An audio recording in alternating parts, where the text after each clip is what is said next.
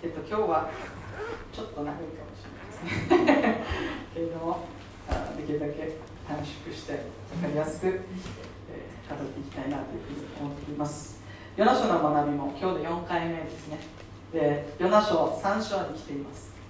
まあもうやっとゴールが見えてきたなという 感じですけど。今日の箇所でやっとヨナは、まあ、ニネベに行くんですね。もうやっとねやっと一章の2節に語られた御言葉がここでやっと成就するんですね。まあヨナだいぶ回り道したなというふうに思うんですけれども私たちも似たようなところがあるんじゃないかなと遠回りして結局神様の御心の真下に導かれていく。ことが私たちにも起こるんではないかなというふうに思うんですね。そしてそこで神様のメッセージを、まあ、2年に語っていくんですけれどもそこでとんでもない神様の御業が起こるんですね。このヨナスと3章で。今日はヨナとまたヨナだけじゃなくてニネベの人々の両方にやり直す恵みを与えてくださる神様に焦点を当ててメッセージしていきたいと思います。今日のメッセージタイトルはやり直す恵みを与え与える神です。やり直す恵みを与える感じです、えー、今日3つのポイントですね。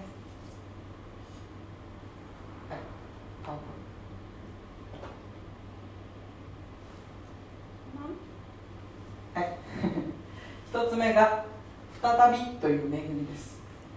1つ目が再びという恵みです。2つ目が警告への応答。2つ目のポイントですね。3つ目が思い直されるか、まあ、この3つのポイントで一緒に、えー、ヨナ書3章1節から10節を見ていきたいと思います。ヨナ書ヨナ書3章は再びという言葉から始まるんですね。でこの言葉に神様の憐れみ深さが、まあ、本当に示されているんですね。私たち、まあ、普通に考えるとですねあのお願いしたことまた頼んだこと、まあ、無視されたり反抗されたり拒否されたりもう一度、まあ、ごめんなさいって言ってきた、まあ、許そうって許します。でももう一度同じように同じお願いをするかというと、まあ、それはあんまりしないんですね。例えばしあの仕事を与えられて、まあ、それを失敗してしまったと。あ失敗を許すと。でももう一回同じ なんて言うんだろうな。ミッションを与えるってことはあまりないと思うんですね。もう少しちょっと簡単なやつとか もう少し責任がないやつとかっていうのを、まあ、与えたり与えたりすると思うんですけれども神様は再びヨナに同じ証明を与えられるんですね。ヨナ書はヨナが神様に証明を与えられるところが始まりました。で神様はヨナに立ってあの大きな町ニレベに行きこれに向かって叫べ。彼らの彼らの悪が私の上に登ってきたからだと一章の一節で語ったんですけれども神様はヨナを選ばれたんです。そしてヨナに御心と使命を与えられました。しかしヨナは神様の御心を知っていながらあえて反対のタシュシュに逃げていきました。けれども彼は海に投げ出されそして魚によって神様に救い出されました。反抗していたように神様は再び同じ証明を与えられるんですね。でもうこの再びの恵みって自分もめちゃくちゃ分かるんですね。自分もクリスチャンホームで生まれて、まあ、CS やって、まあ、子供の時代を教会で過ごしたんですけど、えー、中学校になると教会から離れていったんですね。そして大学2年生再び神様が私のところに 来られたんですね。もときもとき何してるんだいと。そっちじゃないよと。お前は私が愛する子だと。私の立てた計画に戻ってきなさい。と神様は私に再び恵みを与えられたんですね。ここに再びの恵みを経験した方々たくさんいると思うんですね。バックスライドして戻ってきたという方います。か教会行ったけど 一度いたけど離れてまた教会に戻ってきた。おお呼びかけ全員。おばあちゃんにね全員。望むだから全員。さけたい全員。はいあこの再びの恵みっていうのは私たち注がれてるんですね。実感あると思うんですね。私は再び神様のもとに帰ってきたまあ、ヨナはこの再びの喜びをここで味わうんですね。その恵みを受け取るんですね。まあ、先ほど言ったように結局のは最初の神様の計画に戻されるんですね。面白いなというかヨナはヨナ書結構皮肉で満ちてるんですけど、まあ、ここもその一つかなと思うんですね。ヨナが反抗したとしても神様の計画は決して変わることがない。ということをここから読み取ることができるんですね。私たちが反抗したとしても神様の私たちで立てている計画は変わることがなく遠回りして結局神様の 道に戻されるといううんうんとうなずいたい方でヨナも同じ道通っていったんですね。あヨナと自分似てるなって。思ったりするんじゃないでしょうか。再びという恵みで思い出すのはペテロです。ペテロは大聖子会話の中にはイエス様のことをあんなやつ知らないと3回も否定しました。覚えてますね。ペテロは自分自分のしてしまったことに後悔してまあそこで泣き崩れるんですね。男泣きですね。しかしそんなペテロ復活のイエス様3度あなたは私を愛しますか？と、まあ、語る。ねあの聖書箇所いいですよね。なんか3回拒否した。ペテロもう一度神様があれは全部許してよと言ってる。あの神様の懐の大きさ。器の大きさ。あのそれを表されてるんですね。そして許しただけじゃなくてペテロに私の羊を飼いなさい。まあ、教会のリーダー牧師としてあの場面に召されるんですね。証明として与えられるんです。まさにペテロに対しての神様はヨナと同じように再びの恵みを注がれているんですね。ここからの神様は再びの恵みを注いでくださるお方なんだということを見ることができます。そして現代に生きる私たちにも再びの恵みが与えられています。しかもそれは一度とか二度ではなくて何度でも何度失敗してもやり直すことができる恵みを与えられています。それは何かというとそれがイエス・キリストの十字架の恵みです。私たちもまたヨナやペテロのように神様から離れて神様を拒否してまた神様だけじゃなくて神と人とに罪を犯し傷つけてしまう時がありますね。しかしそのたんびにイエス様の十字架の前に出てって罪を告白し許しを受け取って精霊とともに再スタートしていくことができる。これが私たち今の私たちに与えられた再びの恵みなんですね。つまりイエス様の十字架の前に私たちが再び立ち上がり力を受けやこの人生をこの今日という日を力強く生きていく恵みがそこにあるんだということです。ヨナは、まあ、主の言葉の通りに立ってニネベに行くんですね。おそらくですけど地中海の,、まあ、あの地図2ヶ月前なんでちょっと覚えてるかなんですけど 地中海の方行きましたねスペインの方に。でもその途中で海に、えー、嵐に遭いました。まあなのでおそらくイスラエルからそんな遠く離れてない、まあ、おそらくイスラエルのヨッパの海岸であろうというふうに言われてるんですけどもイスラエルの海岸の方に、まあ、おそらくヨナはその地に立って、えー、ニネベに行くんですけども、えー、イスラエルからニネベまでどれぐらいの道のりがかかるかというと約1か月かかるんですね。ヨナは1か月の道のりを歩いてニネベの町に行くんですね。すごいですね。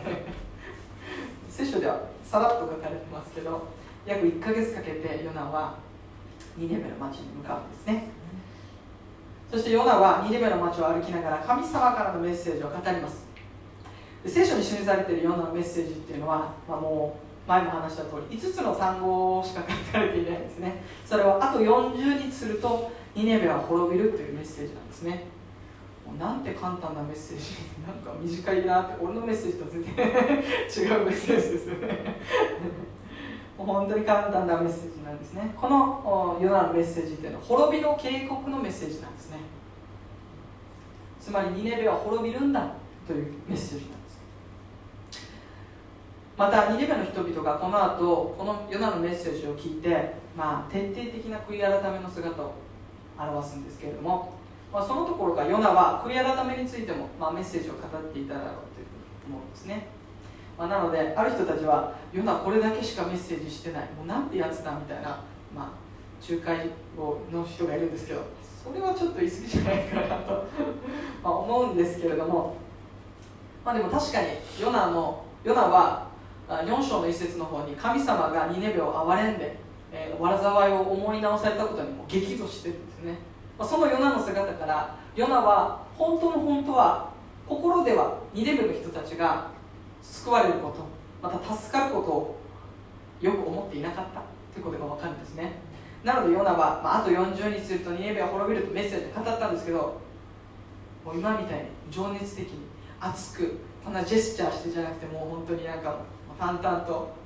実はそんなこと思ってないよぐらいの気持ちで、まあ、語っていたんだろうなということが分かるんですね。ですけど面白いことに。ヨナのこのメッセージを通してニネベの12万人以上いたニネベの人たちがイエス様を信じる神様を信じるんですね。すごいニネベあヨナのメッセージすごい効果を発揮するんですね。こんななんかこんなヨナのメッセージを通して12万人の人が悔い改めて神様を信じるんですよ。リバイバルですよね。ニネベにはリバイバルが起こったんですよ。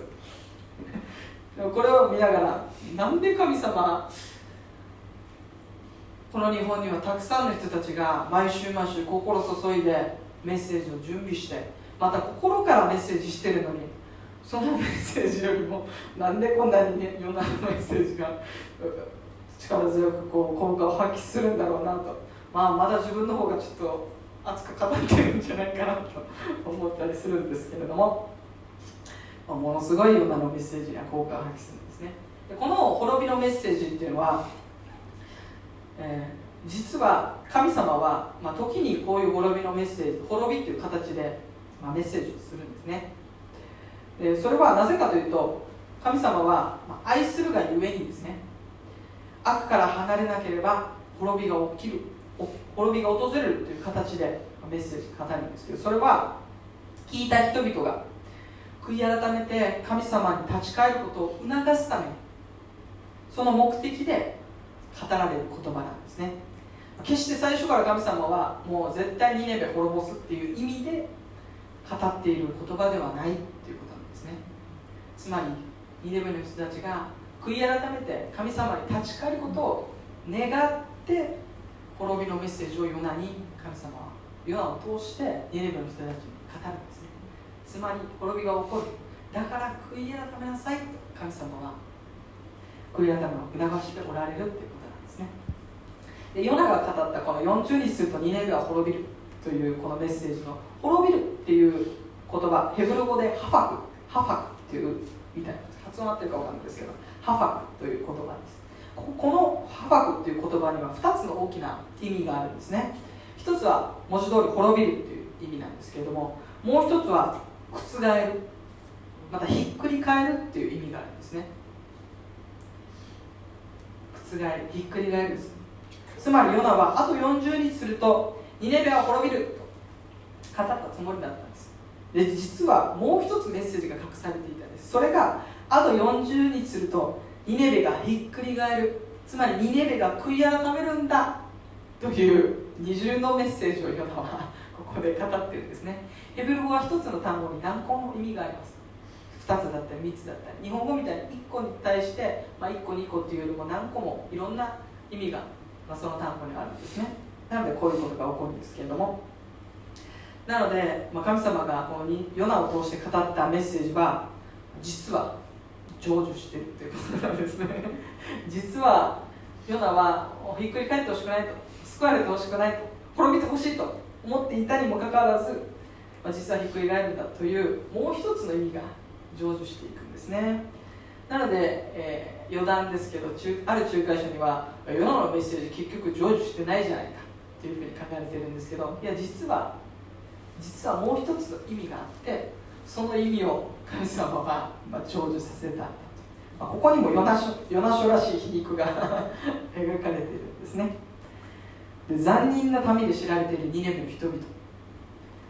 神様の警告のメッセージを聞くと彼らはどうしたかというと神様を信じて断食して悔い改めたんですね。まあヨナにとってはまあおそらく、まあ、到底信じなそうな人たち。もう罪人の中の罪人。もう残忍で人の心なんてないんじゃないかと思うようなニーベの人たちが。神様のこの警告のメッセージを聞くと素直に神様を信じて、まあ、自分たちの罪を悔い改めるんですね。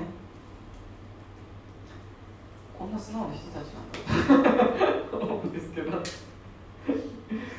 彼らは悔い改めたんです。しかも先だけじゃないんですね。彼らは心から悔い改めたんですね。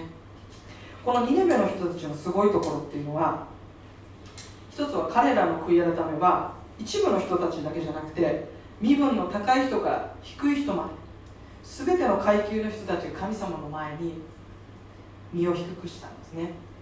へりくだったんです。悔い改めました。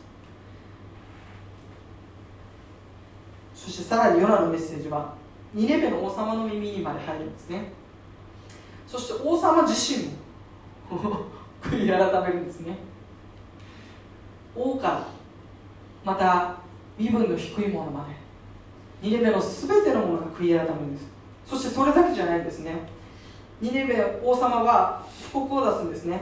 そしてその布告は神様の憐れみにすがっていくしかないんだと。だから悔い改めなさいという呼びかけを王様がするん。ですそして人間だけじゃない家畜までも 神の前にへりくだれと呼びかけるんですね。いやすごいすごいなと。本当にネベの人たちの徹底的な悔い改めまた真実な悔い改めの姿がここに描かれているんですね。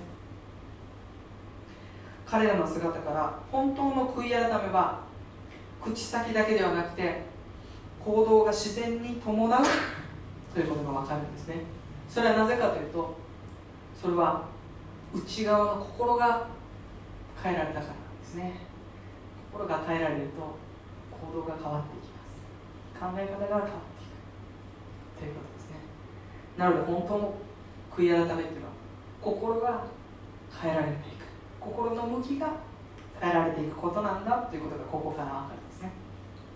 でここから悔い改めについて少し深掘りしていきたいと思いますね。悔い改めっていうのはギリシャ語でメタノイアという言葉なんですね。ちょっと上げる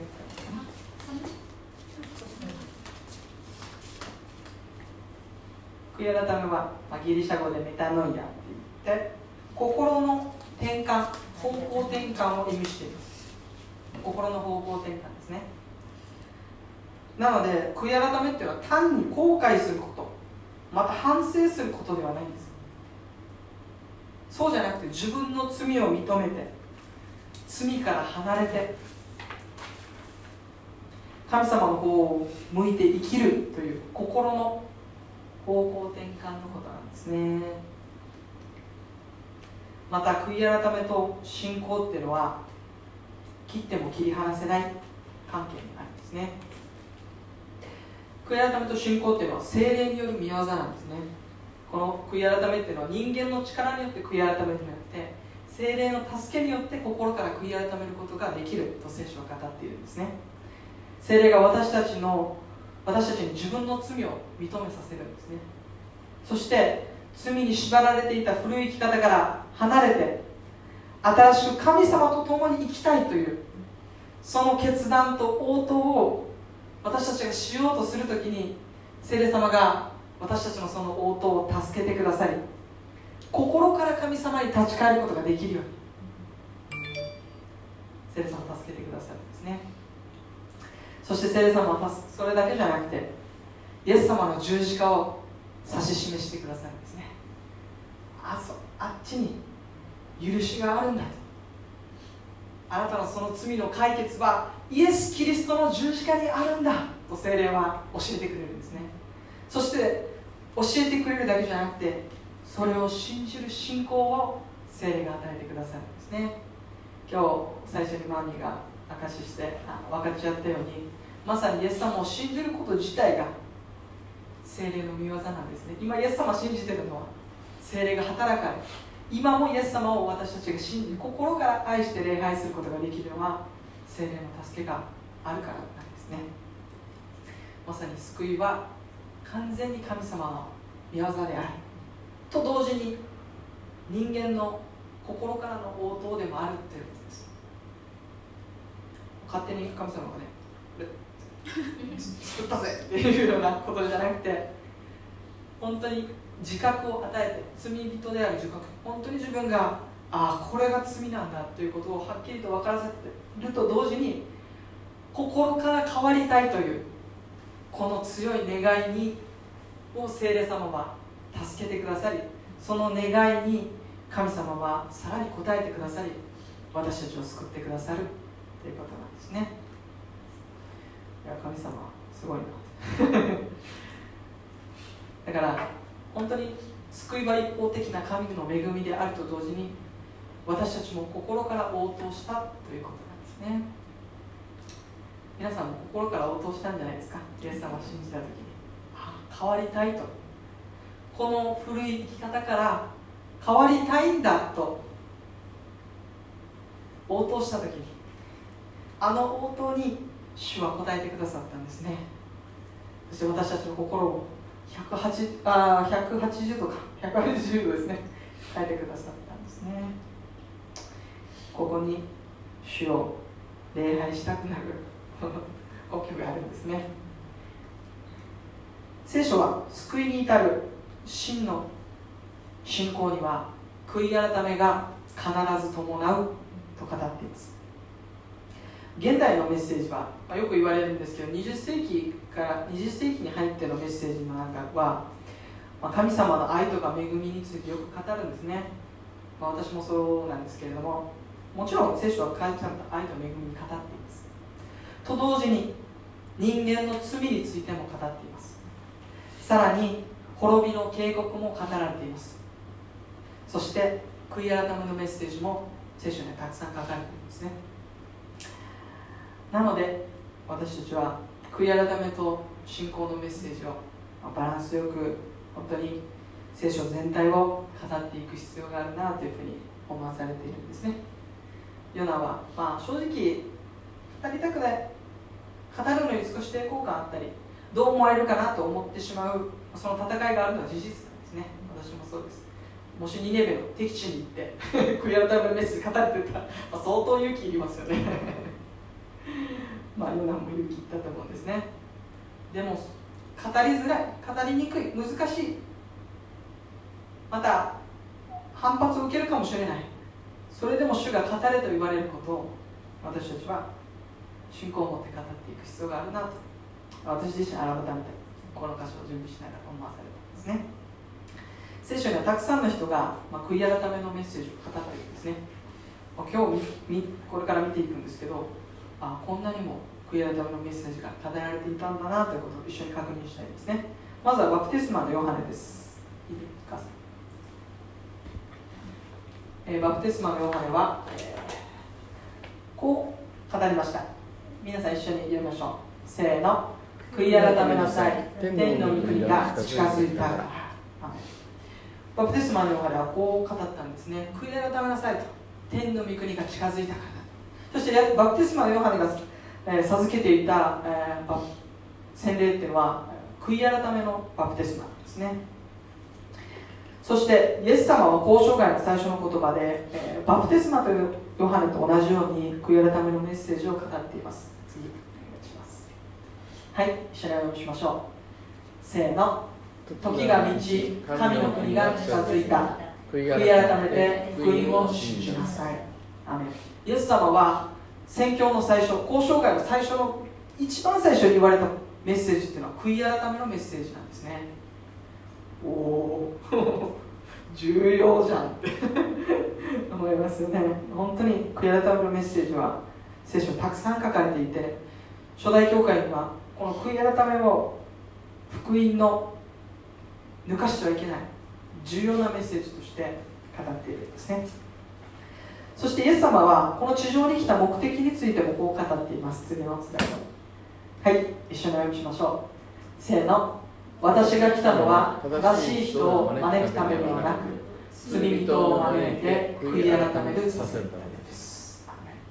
イエス様がこの地に来た理由は正しい人ではなく罪人を招いて彼らを悔い改めさせるためにイエス様が来たんだと語っているんですね。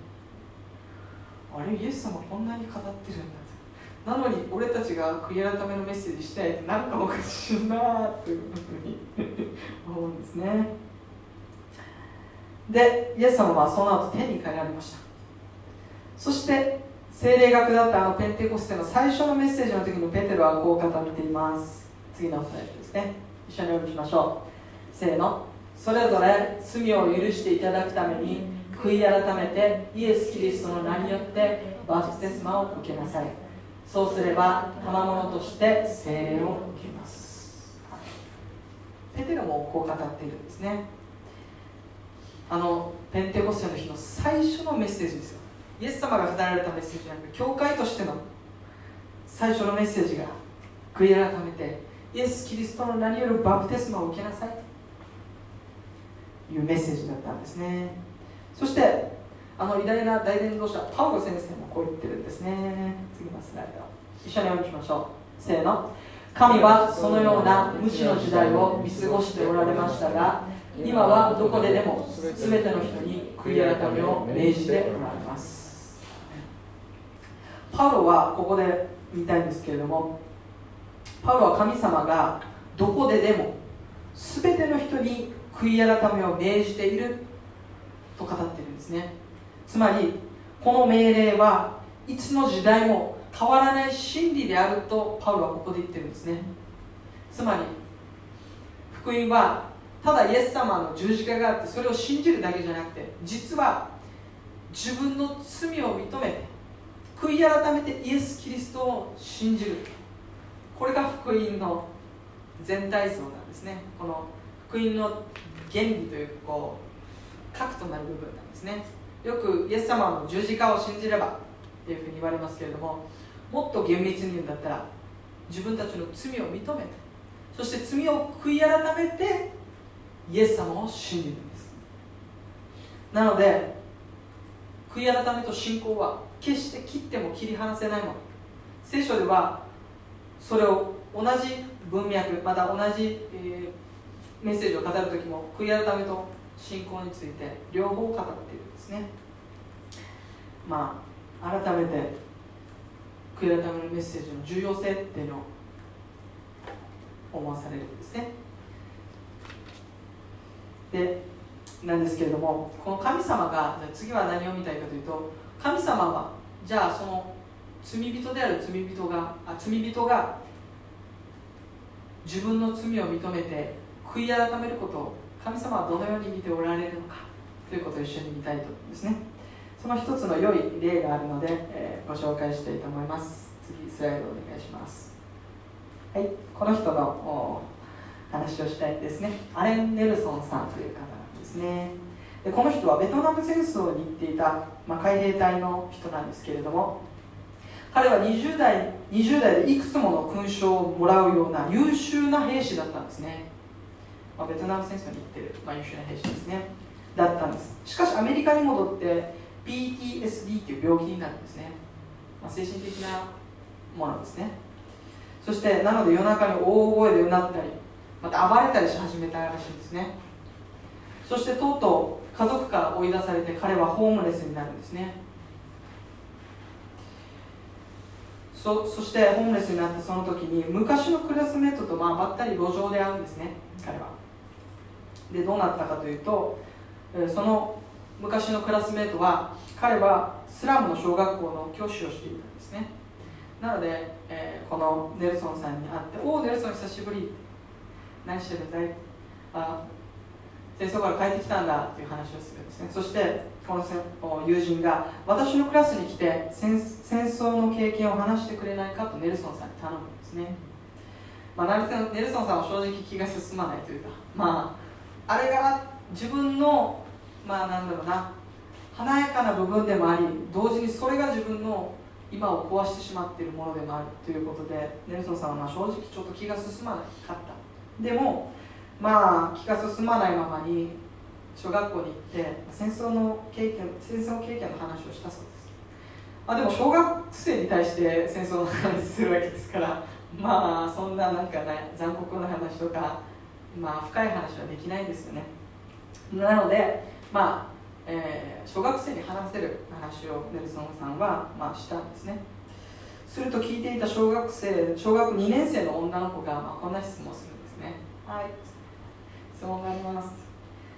この女の子がした質問はこうなんですね。ネルソンさんあなたは人を殺したことがありますか？質問するんですね、まあ、その瞬間一瞬にして教室は静まり返ったそうです。もしここでこのネルソンさんがまあ、そんなことしたことないといえば、まあ、彼は戦争の悲惨さを隠すことになるんですね。事実ネルソンさんは、まあ、直接的じゃなかったとしても間接的に人を殺していたんですね。でももしここでイエスと言えば彼はネルソン先生じゃなくて殺人者ネルソンになってしまうんですね。まあ、ネルソンさんすごい葛藤したと思うんですね。これ言うと絶対小学生のみんなドン引きする思ったと思うんですね。でも彼はこう語ってるんですね。何者かに背中を押されたような気分だったと。そして気が付くとイエスと答えていたっていうんですねそしてどうなったかというと次の瞬間その質問した女の子が立ち上がるんですね。そしてネルソンさんのところに行って小さい手で彼を抱きしめてこう言うんですねかわいそうなミスター・ネルソンと言って女の子は泣き出すんですね。この女の子は自分の手で人を殺したという罪に苦しんでいるネルソンさんを憐れみの眼差しで見つめたんですね。そして近寄ってって抱きしめたんですね。彼女のうちに憐れみの心が湧いてきたんだと思うんですね。私たちもある人が突然自分人殺したことあるってカミングアウトしたら引きますよね正直。そんな経験あったなって。でもその女の子は違ったんですね。このネルソンさんがその罪に苦しんでいることが分かったんですね。そしてその罪に苦しむネルソンさんに本当に憐れみの心を注いでネルソンさんに寄り添うんですね。この女の子の姿がまさにイエス様の神様の姿なんですね。神様が背を向けるイスラエルに対する思いがまあホセア書の中に書かれているんですけどこれと非常に似た神様の心が描かれているんですね。次スライドお願いします。罪人に対する神様の心ですね。ホセア書11章8節ですね。一緒にお読みしましょう。せーの。私の心は私のうちで湧き返り私は憐れみで胸が熱くなっている。神様は罪を犯し続けるイスラエルに対して憎しみとか怒りじゃなくて自分の心は憐れみでいっぱいになってるんだと。そして胸が熱くなってるんだと。この思いをどうしようもないくらい私の心は憐れみで満ち溢れているんだと神様は語っているんですね。これが神様が罪人に対して見ておられる憐れみの心なんですね。次お願いします。これですね。応答息子があ父が応答息子を帰ってくるのを今か今かと待ってあの帰ってきて見つけた瞬間走り寄って抱きしめたあの父の姿とまさに一緒なんですね。かわいそうなミスター・ネルソンじゃないですけど神様は罪人を愛しておられる罪人の罪を憎まれます。しかし神様は罪人を罪に苦しむ罪人を愛しまた憐れみの眼差しで見つめてくださるお方なんだ。ということですね。私たちの信じる神様は罪人に対して本当に深い愛を持っておられます。もう人知を超えた愛ですこれ。罪に苦しむ。その罪から離れたいと心から願うものを神様はいやあわれみの心で見つめ駆け寄ってください。抱きしめてください。来よあなたの罪は許されたと言って罪を拭い去ってくださる。お方なんですね。うわなんて神様の愛ってすげえんだって思いますよね。私たちも同じことを経験したと思うんですね。どうしようもないと。うわこんなんじゃ神様の前に出れないというような。私たちは神様はそうじゃないんだと。駆け寄って。抱きしめてもう暴れみで胸がいっぱいだと。もういいよって。あなたの罪を全て私の一人子が背負ったんだと。もうそれはイエスの血によって洗い流し清められたんだと。よく私のところに帰ってきたねと。神様は言うんですね。神様は残忍なニネベの人々が悔い改めて立ち返ることを待ち望んでおられるんですね。なので神様のこの滅びの警告のメッセージっていうのはニネベの人たちが悔い改めるのを待ち続ける。父なる神の愛の言葉なんですね三つ目に思い直される神ですね。神様はニネベの人たちの真剣な悔い改めの姿を見ました。すると神様はどうしたかというと神様はその下すと言われたその裁きを思い直されるんですね。この神様が思い直されるってどういう意味でしょうか、まあ、実はこうだったんだけどまあ2年目の人たち悔い改めだからプラン B に変えようっていう。話ではないんですね。でこの、まあ、神様が思い直されるっていうことはちょっと難しいことなんですけれどもこれをハーベストタイムの中川先生という方がこう説明しているんですね。そのまま引用しますね。神が思い直されるとは神様が人間の行為によって御心を変えられたという意味ではありません。そうではなくて神様は最初から悔い改めるなら裁きを取り除くことを決めておられたということです。それをここでは思い直されたと表現しているのです。と語っています。つまりどういうことかというと神様は最初からニネベの人々が罪を悔い改めるなら災いを取り取り除くことも最初から神様の御心の中に入れられていたということなんですね。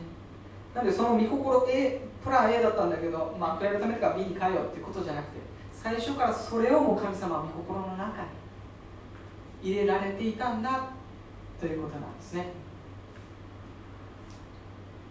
神様は最初から悔い改めるんだったら許すことを決めておられるお方なんだということなんですね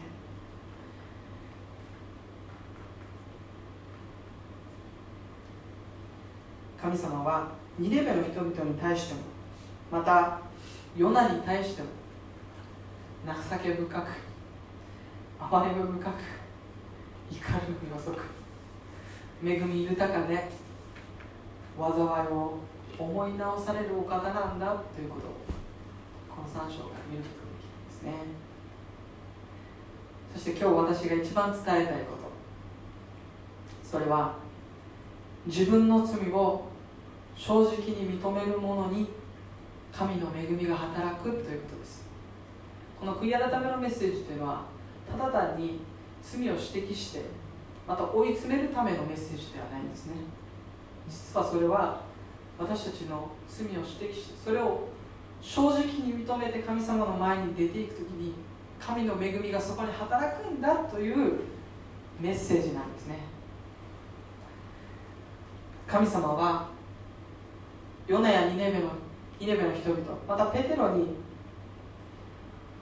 与えたように私たちにも再びの恵みまたやり直すチャンスを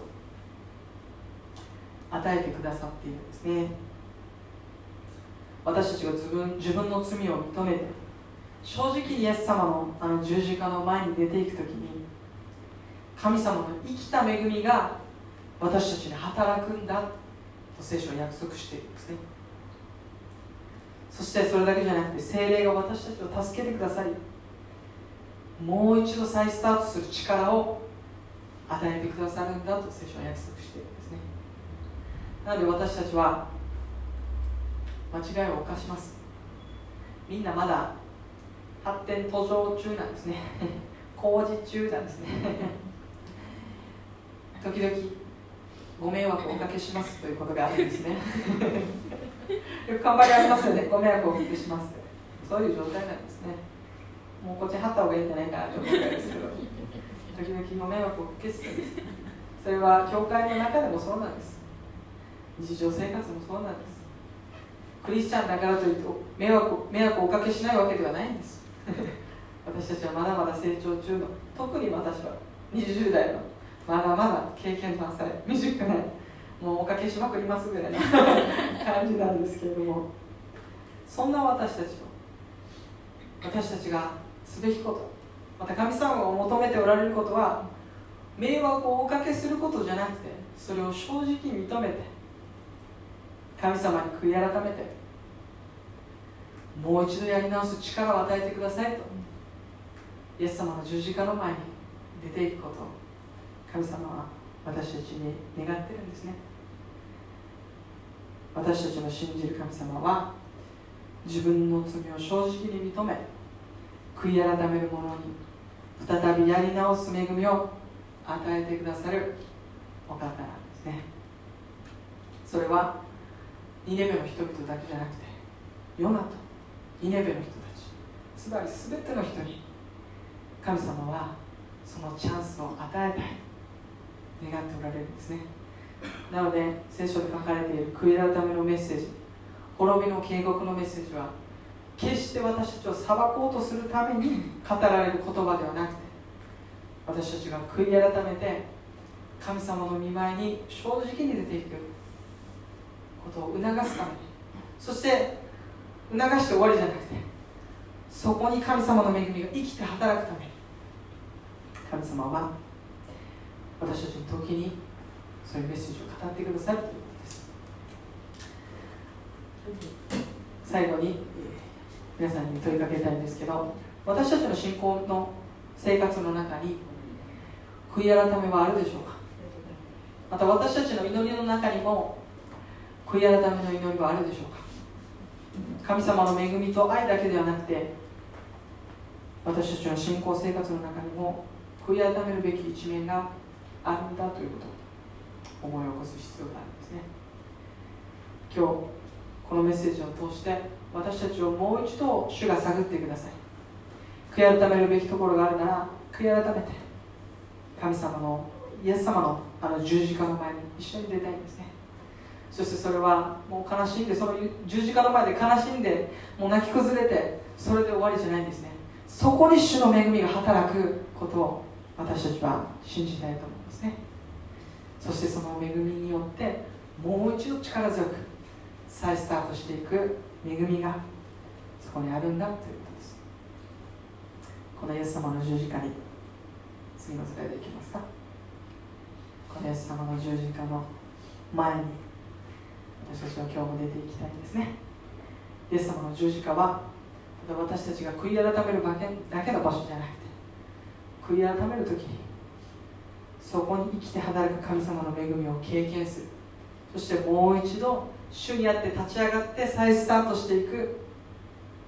恵みのまた悔い改めのまた信仰の場所なんですね。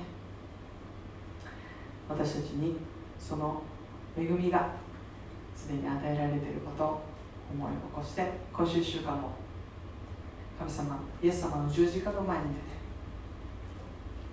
出て今週1週間もそこに神の恵みが働くと信じて一緒に歩んでいきたいと思います。お祈りします。愛する天皇お父様あなたの皆を褒めたたえます。神様あ今日ヨナ書3章からあなたがヨナに再び恵みを与えてください。また2年目の人たちにも悔い改めるチャンスを主が与えてくださったこと感謝します。見ました。ありがとうございます。あなたはヨナにも2年目の人々にもやり直す再びやり直すチャンスを与えてくださるお方であることを今日見ました。神様私たち自身もヨナやまたペテルやニネベの人たちのようにあなたに喜ばれないことまたご迷惑をおかけすることもあります。神様はその時に私たちがただただそのやってしまったことしてしまったことをただ反省したり悔いるのではなくてイエス様の十字架の前に出てその罪を正直に認めてもう一度主と共に今日一日を歩みたいですと悔い改めることができるこの恵みを感謝します。私たち今週1週間もさまざまなことが起こってきますし私たちもしてしまう。時に私たちの弱さがあふれる時があるかもしれません。しかし私たちの行くべきところはイエス様の十字架の前であること。正直にあなたの見舞いに今週1週間出ていくことができますように。聖様どうぞ私たちを導いてください。またそこで生きた神様あなたの恵みを経験し今週1週間あなたと一緒に歩み続けることができますように。導いてください。あなたの愛の大きさにまた私たちを今日も慈しみの眼差しをで見つめてくださっているあなたに心から感謝してイエス・キリストの皆によってお祈りいたします。少しの間今週1週間を振り返って私たちのうちにあるもの神様に少しの間探っていただいて悔い改めるべきところがあるなら少しの間悔い改める時間を持っていきたいと思います。